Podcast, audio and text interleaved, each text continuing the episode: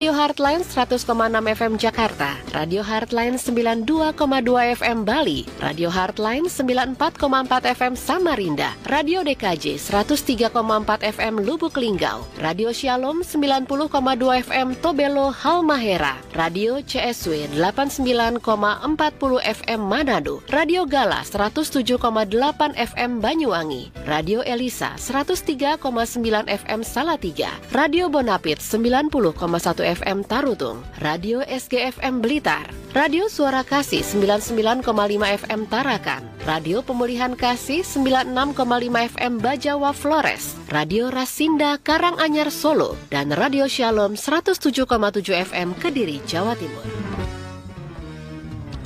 Live Talk Show Nasional ISMI edisi hari ini juga disiarkan serentak oleh Lembaga Penyiaran Publik Lokal LPPL Radio, anggota Persatuan Radio TV Publik Daerah seluruh Indonesia atau yang dikenal juga Indonesia Persada.id, Mahardika, Kota Blitar, Jawa Timur. Suara Sidoarjo, Jawa Timur. Selawi Kabupaten Tegal, Jawa Tengah. Giri Suara, Wonogiri, Jawa Tengah. Suara Pasuruan, Jawa Timur. Pas FM, Lampung Tengah, Lampung. Suara Giri Menang Lombok Barat, Nusa Tenggara Barat. Radio Kota Batik, Kota Pekalongan, Jawa Tengah. Magetan Indah, Jawa Timur. Bintan FM, Kepulauan Riau. Suara Pati, Jawa Tengah. Gagak Rimang Blora, Jawa Tengah. Wika Kabupaten Mojokerto, Jawa Timur. Suara Kampar, Riau. Kijang Kencana Indramayu, Jawa Barat. Gema Sudirman, Purbalingga, Jawa Tengah. Tuntung Pandang, Tanah Laut, Kalimantan Selatan. Abdi Persada, Banjarbaru, Kalimantan Selatan. Langkisau, Pesisir Selatan, Sumatera Barat. Suara Citra Lamandau, Kalimantan Tengah. RTFM Temanggung, Jawa Tengah. Magelang FM, Kota Magelang, Jawa Tengah. Suara Rakyat Hulontalo, Gorontalo. Suara Bone, Beradat, Bone, Sulawesi Selatan. Sasaraina, Kepulauan Mentawai, Sumatera Barat. Benggawi, Banggai Laut, Sulawesi Tengah. Suara Tabalong, Kalimantan Selatan. Suara Ngawi, Jawa Timur. Irama Purworejo, Jawa Tengah. Barometer, Kota Kediri, Jawa Timur. Tenggareng Radio Banten. Radio In, Kebumen, Jawa Tengah. Karisma Ratu Samban, Bengkulu Utara, Bengkulu. Sawah Lunto, Sumatera Barat. Ramapati Kota, Pasuruan, Jawa Timur. Singosari Brebes, Jawa Tengah. Singosari Top Paguyangan, Brebes, Jawa Tengah. Deli Serdang Berseri, Deli Serdang, Sumatera Utara. Dimensi Baru Lampung, Selatan Lampung. Kartini, Jepara, Jawa Tengah. Hamau Gunung Mas, Kalimantan Tengah. Gema Bungo Jambi. Purwodadi Grobogan, Jawa Tengah. Suara Kayubura Parigi Motong, Sulawesi Tengah. RPKD Denpasar, Bali. Suara Pacitan, Jawa Timur. Rapela Landak, Kalimantan Barat. Suara Banjar, Martapura, Kalimantan Selatan. Gemak Randik Musi, Banyu Asin, Sumatera Selatan. Gemilang, Kabupaten Magelang, Jawa Tengah. RPD Kutim, Kutai Timur, Kalimantan Timur. Suara Kota Mataram, Nusa Tenggara Barat. Suara Bersujud Tanah Bumbu, Kalimantan Selatan. Suara Sampang, Madura, Jawa Timur. In Radio Pangkal Pinang, Kepulauan Bangka Belitung. Gelora, Gianyar, Bali. Bercahaya Cilacap, Jawa Tengah. Citra Bahari, Rembang, Jawa Tengah. Gemiling Indragiri Hilir, Riau. Batara, Barito Utara, Kalimantan Tengah. Solok Nan Indah, Solok Sumatera Barat. Praja Angkasa, Trenggalek, Jawa Timur. Suara Jombang, Jawa Timur. Suara Bangkalan, Madura, Jawa Timur. Radia Suara Tuban, Jawa Timur. Suara Lamongan, Jawa Timur. Purba Sorapas, Tasikmalaya, Jawa Barat. Citra Lestari, Kabupaten Sukabumi, Jawa Barat. Radio Kabupaten Ketapang, Kalimantan Barat. Buana Asri, Sragen, Jawa Tengah. Merapi Boyolali, Jawa Tengah. Suara Anjuk Ladang, Nganjuk, Jawa Timur. Suara Pasman Sayup Spicy FM, Pasman Sumatera Barat. Persatuan Radio TV Publik Daerah Seluruh Indonesia atau Indonesia Persada.id adalah organisasi yang mewadahi lembaga penyiaran publik lokal radio dan TV publik milik pemerintah daerah seluruh Indonesia, bertujuan menjaga ketahanan informasi negara di daerah. Indonesia Persada.id untuk menyiarkan baik. Selamat pagi. Selamat pagi. Salam Pancasila. Selamat bergabung kembali dalam Nasional Ismi bersama saya Frans Nikolas dan Yohana Elizabeth Harjo Dinata yang lagi goyang-goyang di mobil ngebela-belain lo hari Kita ini. jauh sekarang. But still in your heart. Emang lagi di jalan mau ke mana sih? Mau ke hatimu. Wey, gak usah naik mobil itu sih. Oke, pagi ini kita di endorse oleh siapa aja, Franz? Kementerian Dalam Negeri, Lalu ada Yayasan Bentang Merah Putih, Yayasan Pandu Pemimpin Cinta Bangsa, ada Nasionalisme Radikal, Karena Bahasa Cinta, Tanda Seru.id, dan juga ada BEM dari IPB yang bersama-sama dengan kita narasumber salah satunya. Dan juga ada Kak Alisa Wahid. Temanya adalah Temanya adalah Kacamata Politik Demokrasi Dunia bagi Milenial Indonesia. hmm, Hmm. So, kalau kita berbicara politik, kita berbicara demokrasi, kita baru menonton publik akbar dunia, yaitu United States, di mana mereka baru saja menyelesaikan pesta demokrasi mereka dengan kemenangan Biden, ya. Ya. Dan sekejap kita juga akan bersama-sama untuk pilkada daerah. Nah, untuk itu kita pengen dengar nih, Franz, bagaimana eh, kacamata dari generasi milenial. Tadi sudah bergabung bersama kita eh, narasumber kita ada Birawa Anindi- Ananditya Wicaksana, ketua dari Badan Eksekutif Mahasiswa dari Institut Pertanian Bogor. Halo. Halo, dipanggilnya apa nih? Kak Wicaksana. Hai. Halo Mas Frans, halo Mbak Yohana. Wicak aja, Wicak. Dan ada Kalisa Wicak. Wahid, putri dari Bapak almarhum Presiden kita Pak Gus Dur. Halo Kalisa, selamat pagi. Halo Kak Lisa. Sudah bergabung kah? Oh, kita sudah bergabung tapi belum muncul gambarnya. Apa kabar Ya, nih? paling enggak sudah ada gambar tadi dia. Hai Nah, kakak. hai Kak. Salam Pancasila. Waalaikumsalam. Assalamualaikum. Assalamualaikum Kak Alisa. Waalaikumsalam Kak. Kalisa. Kali ini ya. Iya, Kalisa tema kita pagi ini seru loh tentang politik dan demokrasi. Apalagi kita baru mendengar dan menyaksikan bersama-sama kemenangan United uh, States of America. Bagaimana Presiden Biden sudah dinyatakan sebagai pemenangnya. Nah, Kalisa, apa sih kira-kira pandangan Kalisa dampaknya terhadap Indonesia khususnya? Sebelum nanti kita bertanya dari kacamata milenial dari uh, BEM-nya IPB. Eh, itu eh, menurut saya dampaknya besar sekali ya. Yang yang eh, pertama kita tahu bahwa selama empat tahun ini Presiden Trump banyak sekali menggunakan eh, retorika yang eh, membawa sentimen kalau bahasa human rights itu adalah sentimen kebencian gitu antar kelompok begitu. Jadi eh, misalnya tuduhan-tuduhan bahwa kelompok Latino itu penjahat dan segala macam itulah ya banyak sekali kemudian sikap kepada eh, kaum muslim yang minoritas juga di Amerika Serikat itu eh, itu muncul dalam dalam retorika-retorikanya. Karena itu kita kemudian juga menyaksikan bahwa dalam empat tahun itu eh, kelompok-kelompok ultrakonservatif seperti white supremacy itu meningkat pesat. Eh, Kejadian-kejadian yang sifatnya rasial gitu ya, itu juga meningkat gitu. Nah, ketika sekarang eh, Presiden Joe Biden itu eh, menang, itu menurut saya se- eh, sebuah tanda bahwa eh, demokrasi itu memang ternyata bisa menjadi instrumen untuk uh, memperjuangkan keadaan yang lebih baik gitu. Jadi dari sisi itu ya Kayo uh, apa namanya kita kemudian bisa melihat bahwa uh, kehendak rakyat itu masih bisa masih bisa diharapkan untuk justru melalui kehendak rakyat itulah uh, kemudian kita bisa uh, melakukan check and balances yang itu adalah uh, poin penting dari demokrasi. Demokrasi itu prinsipnya dari rakyat oleh rakyat untuk rakyat. Kemenangan Presiden Joe Biden dan Ibu Kamala Harris itu menurut saya uh, menunjukkan itu.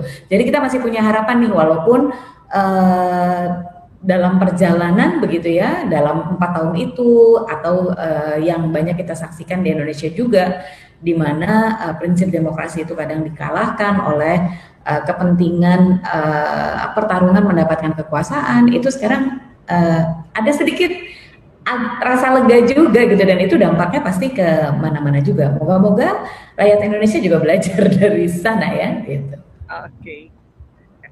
Frans silakan. Baik, tadi kita uh, sudah mendengar tanggapan dari Kalisa mengenai menangnya Joe Biden dan juga Ibu Kamala Harris. Nah, sekarang saya mau mendengar tanggapan dari Kak Wicak nih bagaimana sih uh, antusiasme dan juga kepedulian mahasiswa terhadap uh, pemilu di Amerika Serikat ini?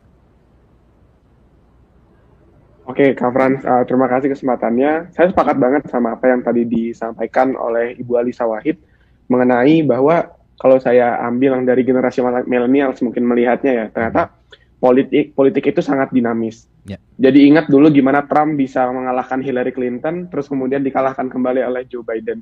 Dan di sini saya juga uh, buat kita generasi-generasi muda juga ngelihatnya bahwa oh ternyata rakyat Amerika bahwa uh, dengan ada konservatisme yang dibawa oleh Trump tuh agak ngerasa jengah juga mungkin ya. Dan terus kemudian akhirnya beberapa pos-pos state-states yang dulu dimenangkan oleh Trump kini justru dimenangkan oleh Joe Biden. Nah jadi kan kita melihat politik sebagai sesuatu yang sangat dinamis.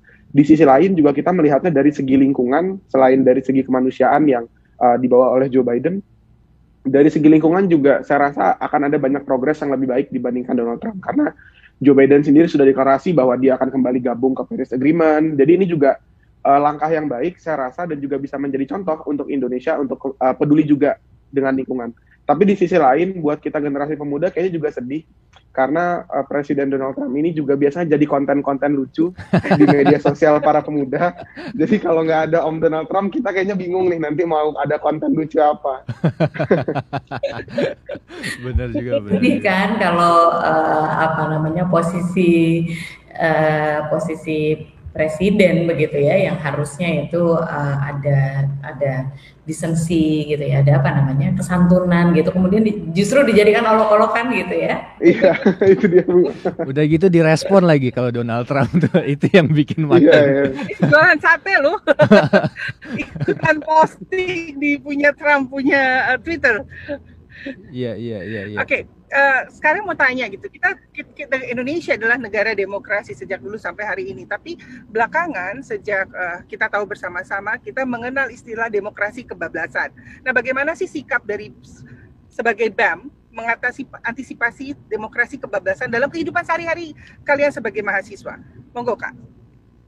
Uh, baik, terima kasih kak Yohana. Pertanyaannya ini uh, sangat menarik sekali karena saya melihat memang dunia kepemudaan itu bukanlah sebuah dunia yang statis ada generasi milenial sekarang udah gabung lagi ke Gen Z. Nah, jadi memang selalu ada perubahan uh, dalam bentuk pola pikir uh, pemuda gitu dan khususnya dalam konteks demokrasi juga. Demokrasi ini kan konsep yang uh, bisa dibilang sudah sangat lama sekali gitu, tercetusnya uh, mulai dari zaman Yunani kuno lah gitu. Terus kemudian kita sekarang di zaman-zaman seperti ini uh, menerima demokrasi juga akhirnya kita masing-masing punya interpretasi begitu Mbak Yohana. Nah, makanya kemudian muncullah mungkin tadi yang dikatakan ada demokrasi kebablasan, tapi kemudian juga ada yang mengatakan uh, demokrasi mundur gitu. Jadi akhirnya sangat banyak interpretasi yang terjadi di ranah-ranah pemuda saat ini dan saya rasa ini juga bagi, kalau meskipun ada kata demokrasi kebablasan, ini buat saya sebagai dari generasi pemuda merasa bahwa saat ini kepedulian pemuda mengenai politik dan demokrasi itu jauh lebih tinggi daripada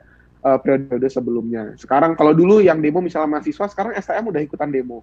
Dan kemudian uh, ini salah satu bentuk aja ya mbak ya. Jadi kepe, keprihatinan kita atau kepedulian kita tentang uh, demokrasi ini akan semakin meningkat gitu. Dan makanya perlu memang peran media dan juga peran-peran negara atau peran-peran tokoh seperti Ibu Alisa Wahid bagaimana kemudian bisa menggait generasi-generasi muda ini supaya tadi yang demokrasi kebablasan itu kemudian nggak kebablasan bisa direm gitu jadi memang kita butuh guidance guidance dari tokoh tokoh-tokoh yang saat ini ada di Indonesia jangan sampai malah tokoh tokoh-tokoh yang ada di Indonesia ke kami yang dis, dis, dis, uh, disampaikan lewat media itu yang bad bad influence yang korupsi yang kemudian omongannya misalnya lucu gitu. Nah, kadang yang di, ditampilkan hanya yang seperti itu gitu. Tapi uh, tulisan-tulisan cerdas dari misalnya Bu Alisa Wahid atau kemudian tulisan-tulisan dari tokoh-tokoh lainnya jarang yang sampai ke pemuda. Jadi memang kita masih butuh guidance sih, Mbak. Nah, tuh kakak, tolong digais adik-adik kita, kakakku sayang. itu dia ya uh, eh, PR-nya para kaum uh, apa namanya dinosaurus ini uh, kaum lalu ini adalah uh, me me menemukan cara untuk berkomunikasi dengan lebih baik uh, dengan teman-teman uh, yang uh, muda yang lahirnya itu atau lebih tepatnya besar di uh, tahun 2000 ya uh, depannya 2000. Kalau kayak kita-kita ini kan depannya 19 gitu. Saya diingatkan oleh anak saya, anak saya bilang gini, "Oh iya, iya, waktu saya cerita, iya Ibu waktu kuliah dulu bla bla bla bla bla bla." Lalu dia bilang, "Iya Bu, itu kan abad lalu." gitu. Jadi memang uh, tantangan tersendiri begitu. Tapi tapi benar sekali uh, Mas Wicak tadi menyampaikan bahwa uh, saat ini tanggung jawabnya belum belum belum boleh dilemparkan begitu ya kepada uh, kaum muda. Kaum muda ini uh, justru mereka adalah pembawa nilai-nilai idealis uh, yang nilai-nilai ideal yang menjadi pengingat kami-kami yang yang sudah generasi ini gitu. Uh, karena kami-kami cenderung kemudian uh, lebih lebih realistis begitu ya bahwa oh cara ini nggak mungkin cara itu berat sekali begitu. Sehingga kita cenderung untuk kompromi dan kemudian tidak melakukan uh, tidak menjadi daya dorong yang luar biasa. Justru suara anak muda inilah yang kemudian harusnya uh, bagi kami yang yang yang uh, sudah tua-tua ini menjadi pengingat kami bahwa tanggung jawabnya masih ada di kita. Tanggung jawabnya uh, tidak boleh kita bebankan kepada uh, angkatannya Mas Wicak. Dan benar sekali Mas Wicak, saya tuh senang sekali kalau baca di sosial media ya, itu uh, anak saya melihat anak-anak muda Indonesia tuh jauh lebih kritis saat ini terhadap situasi sosial politik di uh, di sekitarnya dan uh, bersuara dengan dengan lantang gitu dan ini adalah modal ya ini adalah modal supaya kita uh, bisa maju gitu. Karena uh, demokrasi itu ya Kamala Harris kemarin juga menyampaikan bahwa demokrasi itu enggak enggak enggak berjalan dengan sendirinya gitu. Tetapi dia akan uh, dia dinamis karena itu harus ada upaya untuk betul-betul uh, kita uh, memeliharanya dengan baik. Kembali ke prinsip demokrasi dari rakyat oleh rakyat untuk rakyat. Tidak kemudian dilihat sebagai uh, apa namanya mayoritas berkuasa gitu. Karena sekarang ini yang terjadi itu adalah uh, simplifikasi demokrasi menjadi voting gitu. Dan voting lalu kalau voting ya hitungannya jadi menang kalah uh, apa namanya kelompok besar kelompok kecil. Lalu kemudian uh, segala sesuatu kebijakan dan lain-lain itu tidak berlandaskan pada nilai-nilai nilai keadilan, nilai keadilan sosial, tapi berdasarkan kepentingan kelompok mayoritas. Dan ini ini sangat bahaya ya. Ini ini uh, ini sesuatu yang uh, membahayakan. Kita harus kembali. Saya uh, mudahnya begini, seperti di Indonesia misalnya. Indonesia itu tidak dibangun negara bangsa ini ya, uh, nation state kita tidak dibangun di atas teori konflik, tetapi di atas teori kesepakatan sosial atau social construct gitu. Social construct kita, eh, social contract, social construct, social contract kita itu tertuang di dalam eh, konstitusi begitu. Jadi bukan mayoritas minoritas itu karena itu kemudian kewarganegaraannya bersifat eh, personal begitu ya. Nah ini kita kembali ke sini. Segala sesuatu diatur melalui kontrak sosial kita tidak berdasarkan kan saya yang mayoritas jadi saya yang lebih berhak begitu. Kalau mayoritas tidak menghendaki seperti ini eh, A B C ya nggak bisa. Padahal Gus Dur pernah mengatakan kebenaran tidak bisa di voting gitu kayak Wow, keren sekali. Oke, Kak Franz, mungkin ada yang mau ditanyakan atau mau menanggapi kalimat Kak Alisa? Aduh, hari ini saya banyak belajar banget dari kakakku tercinta. Betul, betul sama Kak. Mesti sering-sering Kak Alisa tuh mampir sini biar kita ditengokin Oke, juga. Oke, live, Franz. Sama Kak Alisa di tempat dua jam. Baik Kak, aku mau nanya nih, uh, terpilihnya Kamala Harris sendiri adalah sebuah fenomena yang yang sangat menarik ya ter, terlepas uh, terutama dari uh, background uh, sosial dia yang uh, orang tuanya adalah seorang migran gitu dan dari golongan minoritas juga.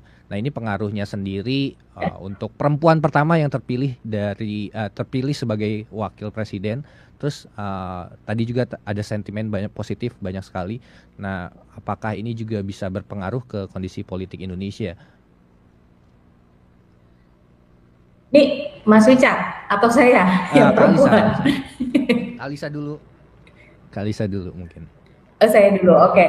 Uh, eh, jadi begini, sebetulnya dalam hal dalam hal uh, posisi perempuan, menurut saya kita lebih lebih uh, advance ya, uh, karena uh, dengan Ibu Megawati menjadi apa, uh, menjadi presiden begitu, itu uh, sebetulnya glass ceilingnya kalau dalam bahasa teman-teman uh, gerakan keadilan gender itu ada yang namanya glass ceiling. Uh, kayaknya nggak ada apa-apa, tapi ternyata ada atap yang terbuat dari kaca yang membuat perempuan nggak bisa gitu, ke nggak bisa nembus gitu. Misalnya pada posisi CEO atau pada posisi uh, macam-macam lah, termasuk di dalam pemerintahan. Nah, uh, Amerika Serikat cenderung sebetulnya agak ketinggalan. Kita tahu ada Jacinda Ardern di Selandia Baru, kita ada kita punya Presiden Megawati di Indonesia gitu. Jadi uh, kita punya banyak. Kalau saya karena background saya dari Nahdlatul Ulama, perempuan di Nahdlatul Ulama misalnya di kalangan Muslim yang dunia itu sering menjudge bahwa perempuan Islam itu terbelakang begitu ya. Kita membuktikan bahwa tidak seperti itu gitu. E, perempuan ruangnya di di di ruang publik itu e, sangat besar.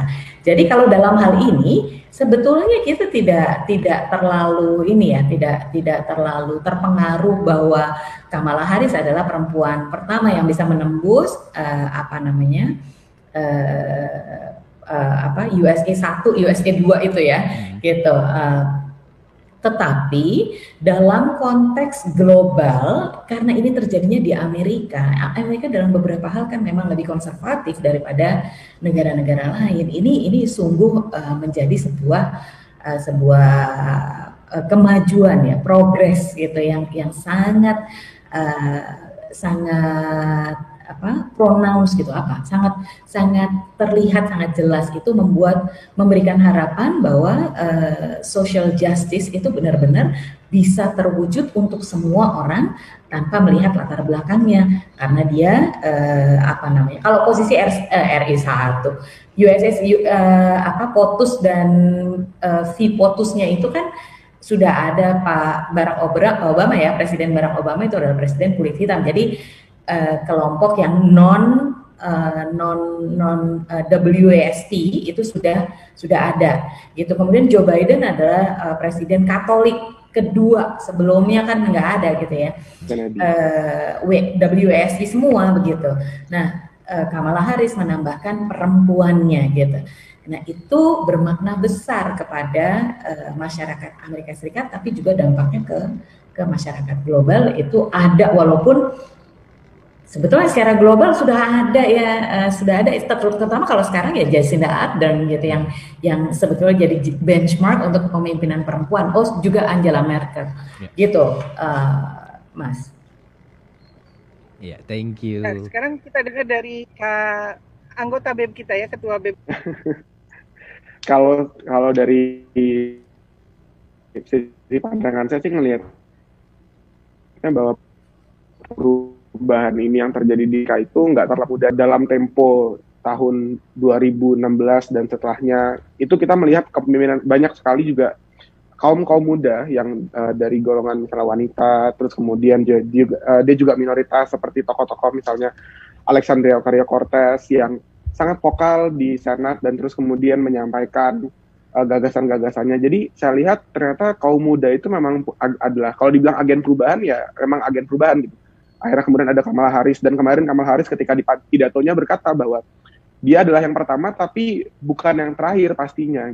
Akan ada uh, penerus-penerus selanjutnya. Gitu. Nah, cuman kalau saya melihatnya terkait dengan dampaknya mungkin saya ngeliat dari struktur mikro dulu ya Mbak ya. Di di di BEM deh atau di ranah kepemimpinan mahasiswa. Jarang kita menemukan pemimpin wanita justru. Saya juga nggak tahu kenapa gitu. Tapi uh, memang uh, batasan-batasan ini sering ada juga di ranah-ranah mahasiswa dan pemuda. Makanya di sini ya harus ada pemikiran-pemikiran radikal juga yang tentunya berani untuk menempatkan Eh, wanita-wanita pada posisi strategis bahkan dari struktur BEM atau struktur uh, pimpinan kemahasiswaan. Karena nyatanya di Indonesia juga masih seperti itu gitu. Jadi jangan kita bila uh, saya sih nggak mau ngeliat kayak di ranah presiden atau mungkin di ranah uh, CEO dan lain-lain. Di struktur kemahasiswaan kita atau di struktur BEM sendiri hal ini adalah sesuatu yang jarang dan mohon maaf kadang menjadi sesuatu yang tabu juga gitu hmm. oh ada di pemimpin wanita kayak heboh gitu padahal sebenarnya harusnya biasa aja gitu dan harus kita mewajarkan juga gitu itu sih. Nah ini PR generasi muda bareng-bareng. Jadi generasi muda juga punya PR yang ternyata Bu Alisa. Banyak PR-nya. Sama semuanya juga punya PR. Betul. Nah tadi menarik ya Kak Frans dikatakan bagaimana uh, peran wanita juga sebetulnya kalau di Indonesia sendiri sudah ada dari Raden Ajeng Kartini ya bagaimana mengemansipasikan wanita dengan kaum derajat pria. Nah pertanyaan saya buat Kak Alisa, bagaimana sih uh, saat ini di mata Kak Alisa wanita dalam dunia politik sesungguhnya. Baik itu dari jenjang yang katakan dari mahasiswa tadi sampai jenjang tertinggi sekalipun. Apakah ini sudah mencerminkan uh, politik Indonesia yang demokrasi atau memang PR-nya juga ternyata banyak nih Kak? Monggo Kak. PR-nya masih banyak uh, Kayo. Jadi uh, kalau kita melihat uh, misalnya Raden Ajeng Kartini atau uh, Ibu Megawati tadi ya, uh, atau bahkan sekarang ada Ibu Reri Lestari yang uh, adalah ketua MPR atau Ibu Puan yang ketua DPR gitu. Itu uh, kita harus mengakui bahwa mereka masih outliers gitu. Itu belum menjadi belum menjadi sesuatu yang yang gitu apa kondisi yang sudah mapannya gitu. Seperti tadi uh, Mas Wicak juga menyampaikan bahkan pada level kepemimpinan di gerakan mahasiswa saja di uh, ruang universitas saja yang uh, kita harapkan lebih kritis dan lebih progresif itu masih ada masih ada glass ceiling tadi itu atap kaca tadi itu gitu ya.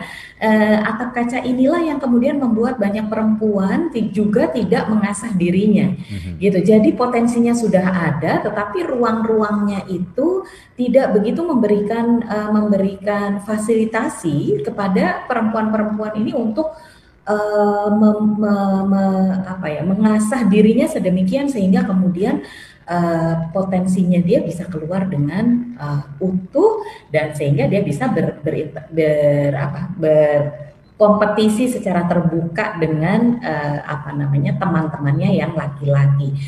Kita bisa melihat ini uh, dari sisi yang uh, contohnya begini nih. Contohnya begini.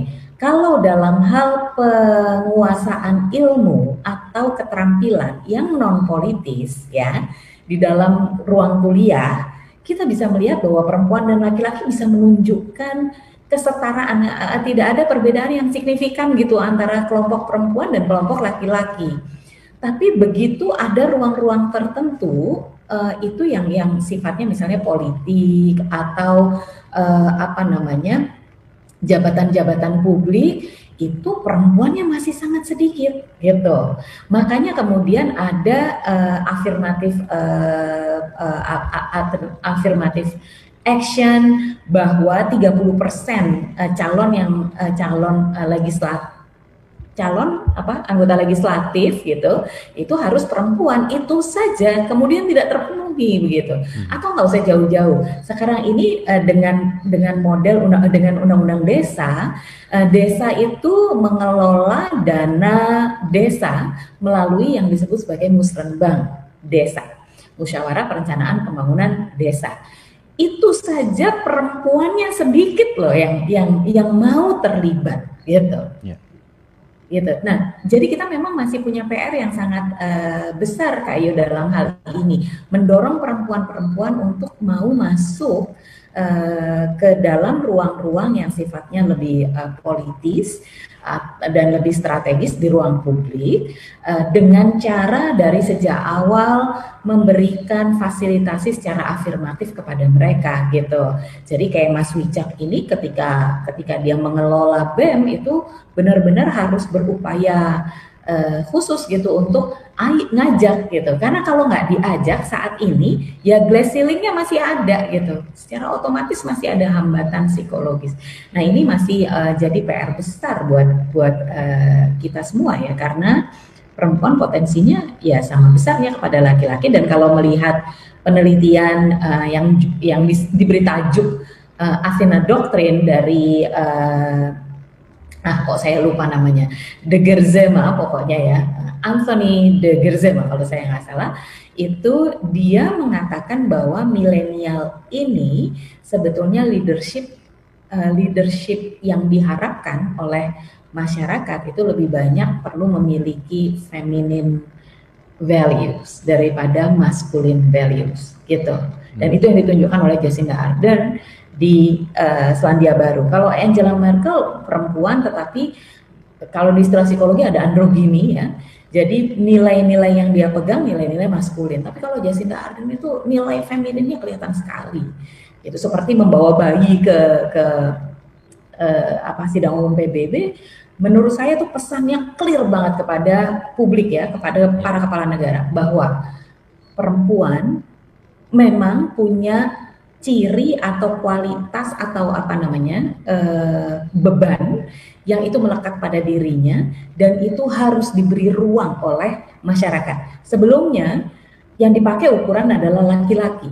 Hmm. Jadi perempuan itu kalau mau masuk ke ruang misalnya sidang umum PBB gitu ya, tidak diakui bagian keperempuannya dia itu, keperempuanannya dia itu. Kalau dia hamil orang akan mencibir ketika dia ikut uh, apa namanya acara publik. Kalau dia menyusui anaknya disuruh tinggal di rumah. Perempuan harus memilih antara peran di ruang publik atau peran di rumah. Jacinda Ardern menyatakan bahwa menjadi perempuan dengan segala karakternya tadi itu itu harus diberi ruang yang karena itu melekat secara hakiki kepada dirinya itu juga harus diberi ruang.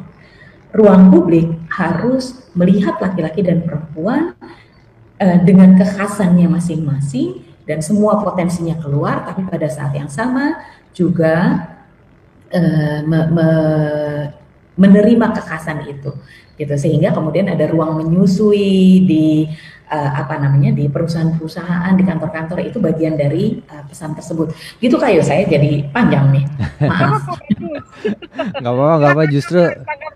Uh, uh, justru dengan begini mudah-mudahan uh, teman-teman uh, mahasiswa yang perempuan bisa terinspirasi untuk ambil bagian gitu ya dalam mengelola badan eksekutif mahasiswa atau misalnya nanti pada akhirnya terjun ke perpolitikan tentunya.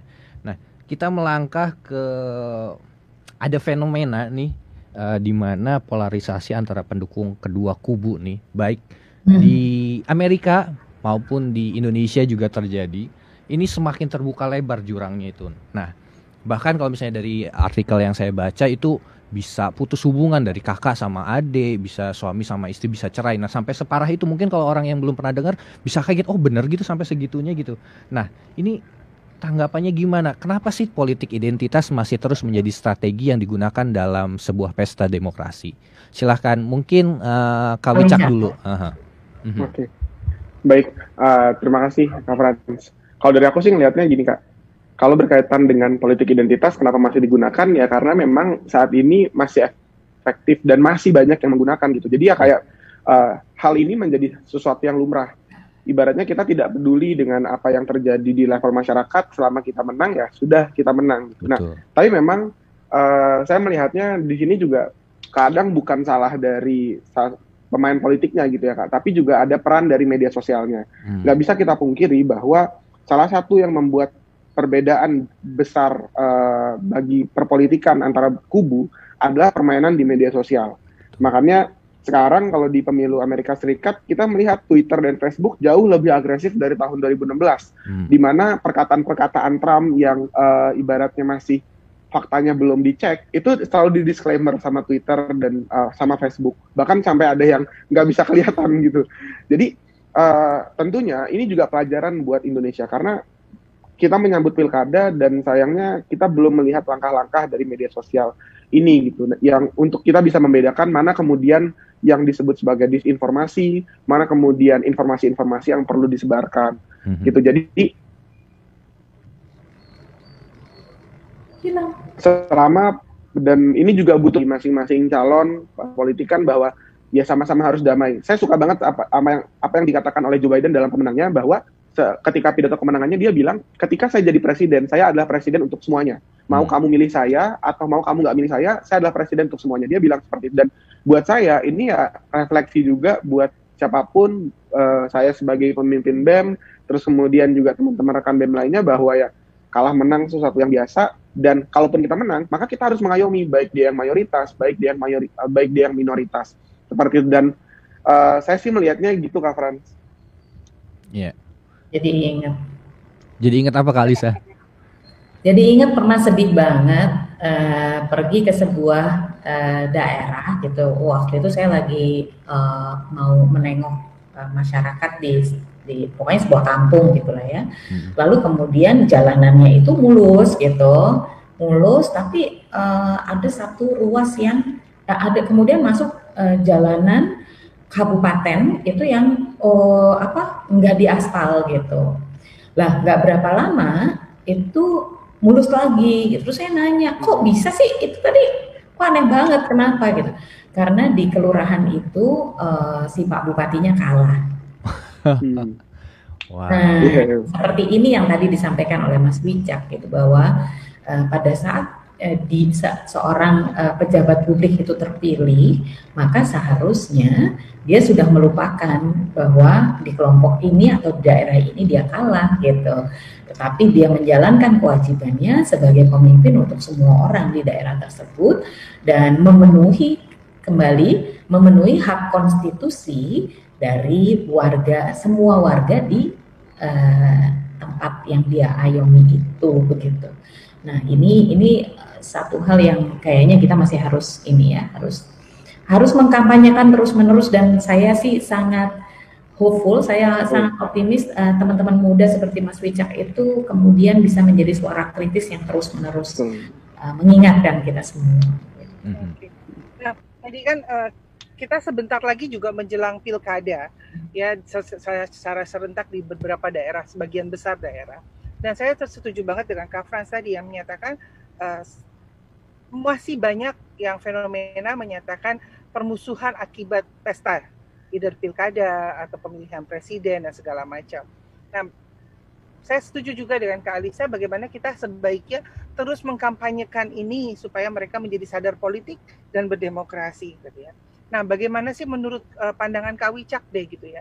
Pilkada ke depan apakah kita sudah jauh lebih siap dibanding pemilihan presiden yang lalu dengan berita-berita isu-isu yang cukup panas dan mereka sudah berdamai yang di bawah masih berseteru. Nah, bagaimana pandangan Kawicak di lapangan gitu ya? Karena salah satunya juga akan terjadi di uh, kota di, di Kabupaten Bogor tepatnya. Silakan Kak. Uh, baik, Kayo. Jadi uh, mungkin juga informasi buat pendengar dan uh, Bu Alisa Wahid juga.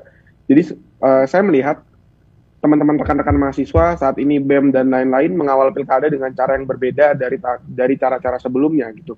Jadi kalau misalnya saya memandang uh, terkait dengan bagaimana mahasiswa mengawal pilkada, kalau dulu kita ngawalnya ya simpel seperti seremonial, mohon maaf kalau saya bilangnya. Hmm. Seperti misalnya kita berdemonstrasi hmm. atau kemudian kita ngajak debat dan lain-lain. Nah, sekarang uh, banyak gerakan-gerakan inovatif yang hadir dari teman-teman milenial dan mahasiswa gitu. Jadi uh, misalnya bekerja sama di di Yogyakarta ada teman saya yang BEM, dia ketua BEM, dia uh, lagi ada pilkada juga di daerahnya di sana dia bekerja sama dengan Bawaslu membangun desa anti politik uang. Hmm. gitu. Jadi mengkampanyekan ke masyarakat juga bahwa bagaimana memilih pemimpinan pemimpin-pemimpin yang baik. Di daerah-daerah lain saya juga melihat banyak sekali inovasi-inovasi gerakan yang hadir justru ketika masa pandemi ini gitu. Ketika mahasiswa nggak bisa kumpul ketika susah banget buat berkumpul. Jadi mbak uh, Kayo saya sih positif uh, positif banget nih pikirannya ketika menyambut pilkada ke depan. Karena saat ini kita dianugerahi oleh kreativitas yang langsung banyak bisa dikeluarkan gitu. Dan syukurnya uh, saya melihat Bawaslu dan KPU pada uh, periode ini mungkin ya, ini juga bentuk apresiasi dari saya, itu sangat welcome sekali dengan teman-teman mahasiswa. Nah, kita butuh lebih banyak uh, pemerintah atau lebih banyak unsur-unsur pemerintah yang merangkul dan welcome juga hmm. untuk kaum-kaum muda seperti kita gitu. Jadi diberikan jalan untuk memberikan inovasi, diberikan ruang untuk memberikan kreasi kalau misalnya nggak diberikan ruang, maka muncullah tindakan-tindakan yang mohon maaf mungkin bisa disebut sebagai anarkis atau demonstrasi dan lain-lain gitu. Nah, dan tentu sifat kritis ini banyak banget jalan dan caranya untuk disalurkan gitu. Nah, kalau pemerintah emang uh, dan cara pemerintah menurut saya bukan dengan bilang ini hoax, ini hoax, terus kemudian saling menyalahkan. buat saya nggak akan selesai permasalahan pilkada politik atau politik ini nggak akan selesai kalau misalnya justru kita saling menyalahkan.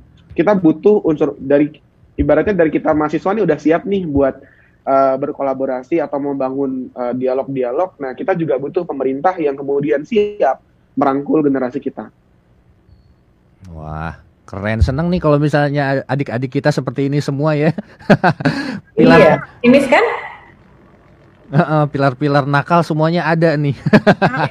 Udah peduli, positif dan mau berkorban. Waduh, tinggal kebersamaan aja kita rangkul nih, Kak. nah, aku mau nanya ke Kak Alisa nih. Tadi sempat di uh, diutarakan juga sama Kak Wicak tuh uh, peran sosial media uh, dalam uh, terbentuknya kubu-kubu nih. Jurang jurang polarisasi itu semakin besar. Nah, mumpung Kak Alisa juga punya latar belakang sebagai psikolog gitu ya, Kak. Nah, uh, sebesar apa sih efek sosial media apalagi mungkin kalau akhir-akhir ini teman-teman yang uh, pernah nonton film sosial dilema gitu ya, ya itu kalau misalnya uh, sos di sosial media itu justru uh, makin membuat orang yang uh, punya pendapat yang berbeda itu bisa semakin apa ya semakin tinggi tegangannya. Iya terpolarisasi. Nah boleh dijelaskan sedikit kali Alisa? Iya itu uh, problem problemnya kalau di film uh, The Social Dilemma itu kan jelas ya bahwa karena sosial media itu dikelola dengan algoritma mm-hmm. maka algoritma ini kan nggak mengenal kebenaran ya. Yeah. Algoritma itu tidak mengenal uh, etika.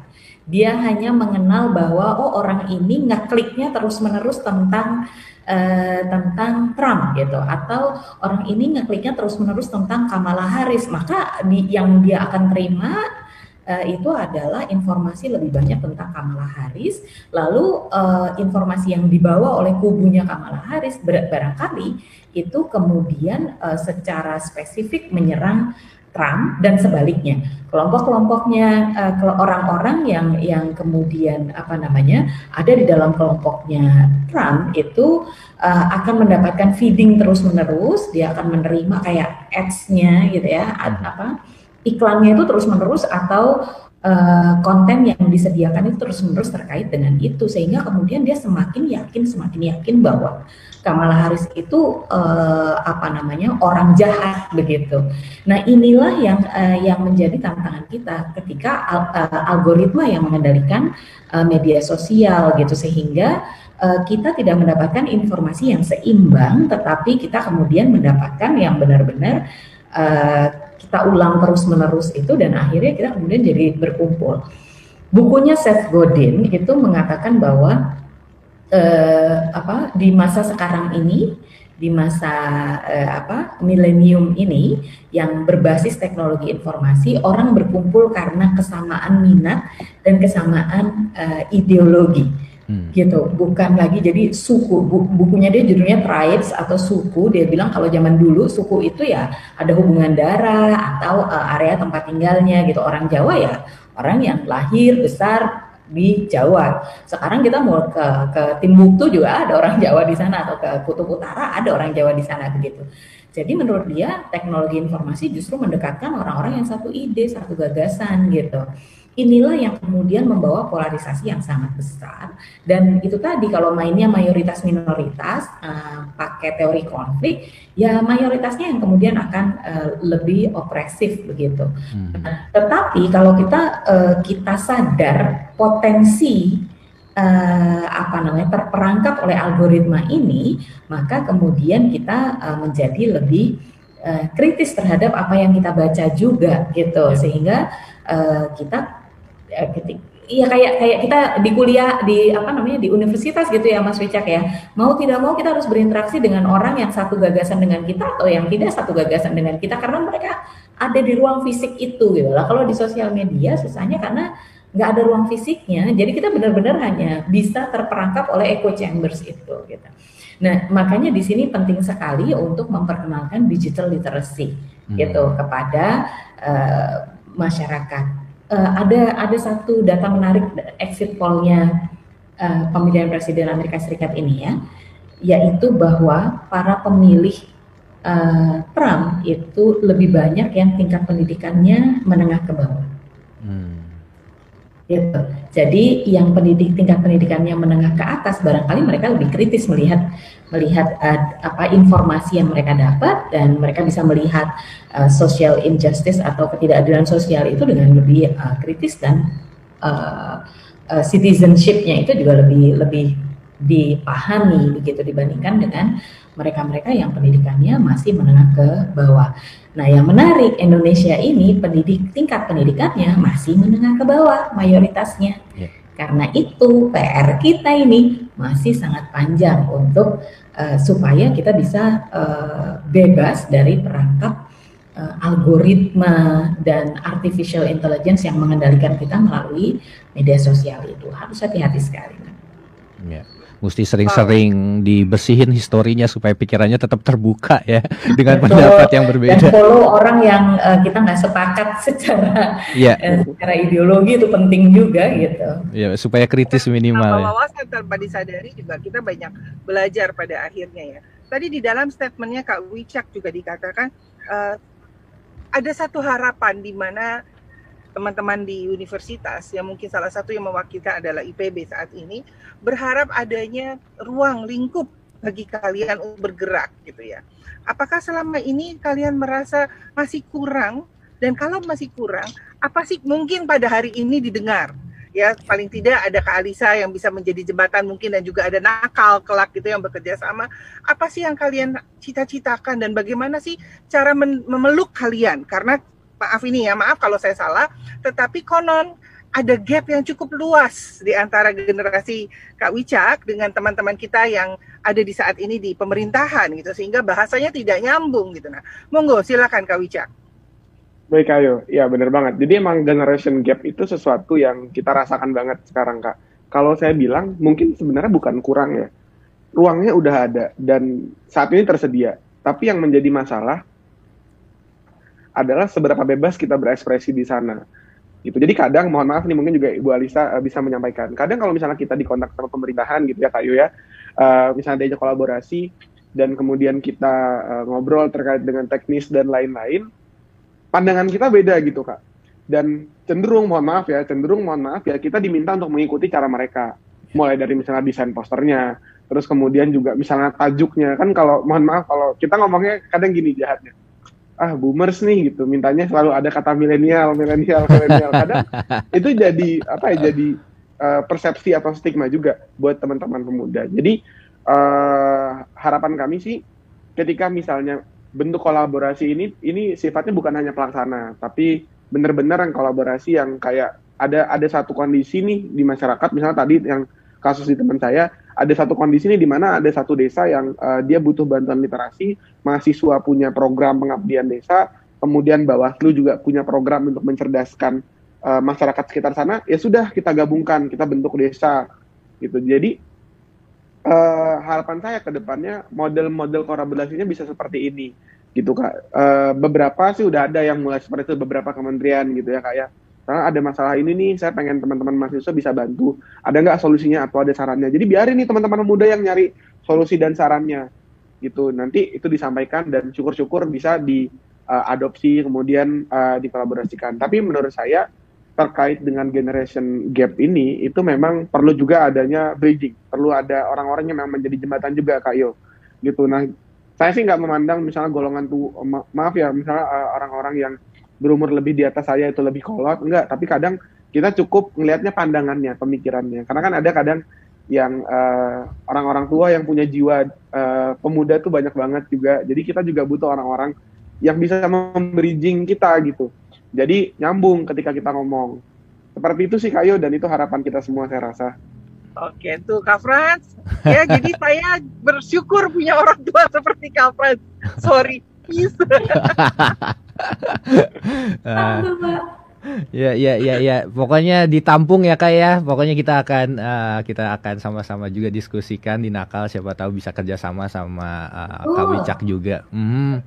Iya. Sebenarnya sebelum pandemi kita berencana untuk jalan-jalan ke IPB Kawicak, cuman mm-hmm. akhirnya waktu pada waktu itu uh, ada PSBB jadi akhirnya batal. Ya, mungkin oh, dalam waktu depan. Kan, Mm, mm, mm, Nah mungkin uh, saya akan kembali lagi karena sebentar lagi kita akan menyambut uh, pilkada gitu ya.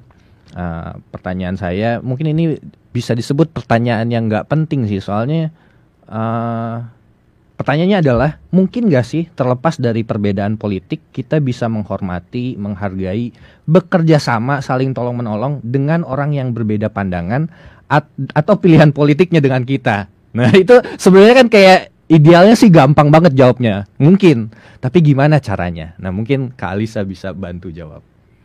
Itu pertanyaan, iya itu itu uh, pertanyaan yang yang uh, sebetulnya menurut saya bukan bukan pertanyaan remeh, justru pertanyaan yang sangat fundamental mm-hmm. karena saat ini uh, polarisasi itu membuat kita berpikir bahwa kepentingan kelompok kita itu yang paling benar dan kalau uh, sampai kalah itu uh, tidak ada ruang lagi untuk kita mau membantu yang menang atau sebaliknya kalau kita menang ya mereka-mereka yang kalah itu ya udah gitu. Kenapa? Karena kalau kita bicara politik kan kita bicara sebetulnya cara pandang.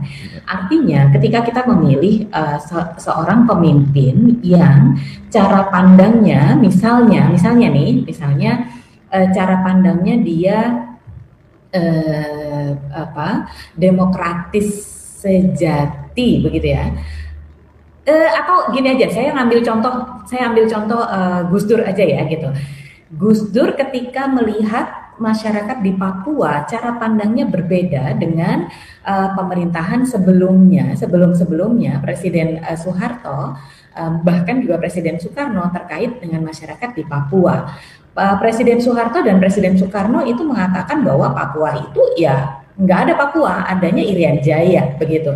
Sementara Gus Dur itu melihatnya kalau jati diri orang Papua itu adalah Papua ya jangan dipaksa untuk menjadi Irian Jaya. Kita harus hmm. menghargai harkat dan martabat kawan-kawan di Papua, saudara-saudara di Papua, biarkan mereka dengan identitasnya gitu.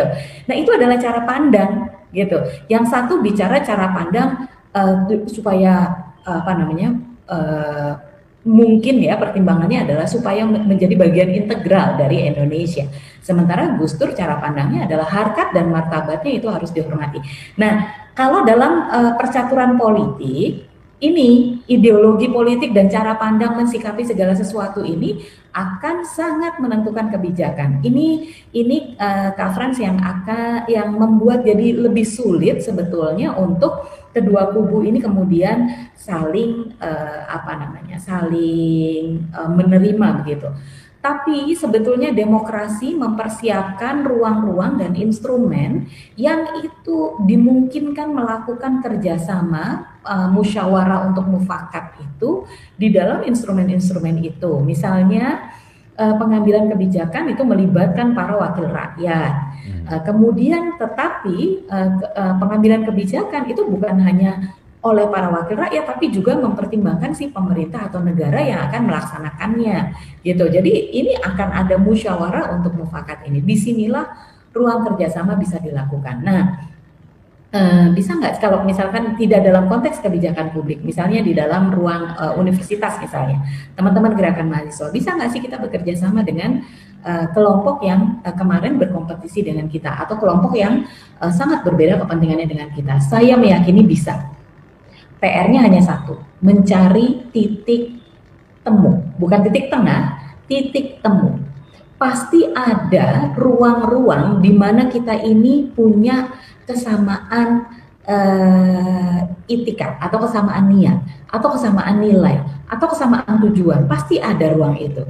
Nah kita perlu bergerak dari situ bukan bergerak dari ya lu kan kalah jadi lu harus nerima kalau semua agenda lo nggak bakalan digunakan gitu nah itu yang uh, justru kita hindari uh, saya menutupnya dengan dengan kalimat Gus Dur lagi ya Gus Dur mengatakan yang sa yang beda jangan disama-samakan hmm. yang beda harus dihargai sebagai sebuah perbedaan jangan dipaksa untuk sama Yes. Tapi sama, yang sama jangan dibeda-bedakan. Nice. Yang beda jangan disama-samakan, yang sama jangan dibeda-bedakan. Ada ruang untuk kita ketemu. Itu butuh kebesaran jiwa.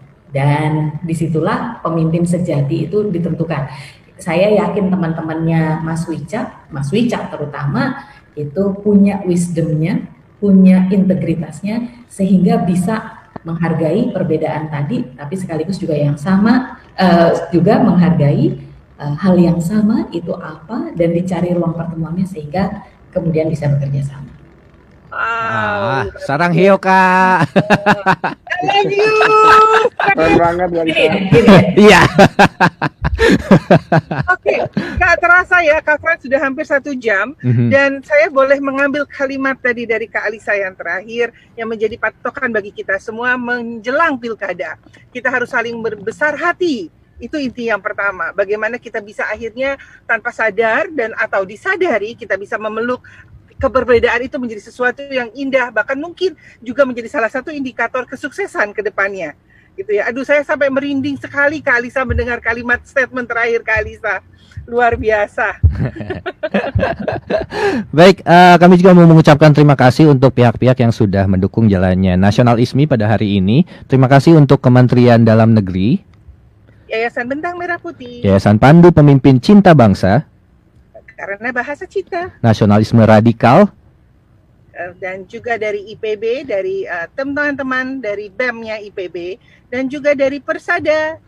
Dan juga ya. yang meliputi Mahardika Kota Blitar, Jawa Timur. Suara Sidoarjo, Jawa Timur.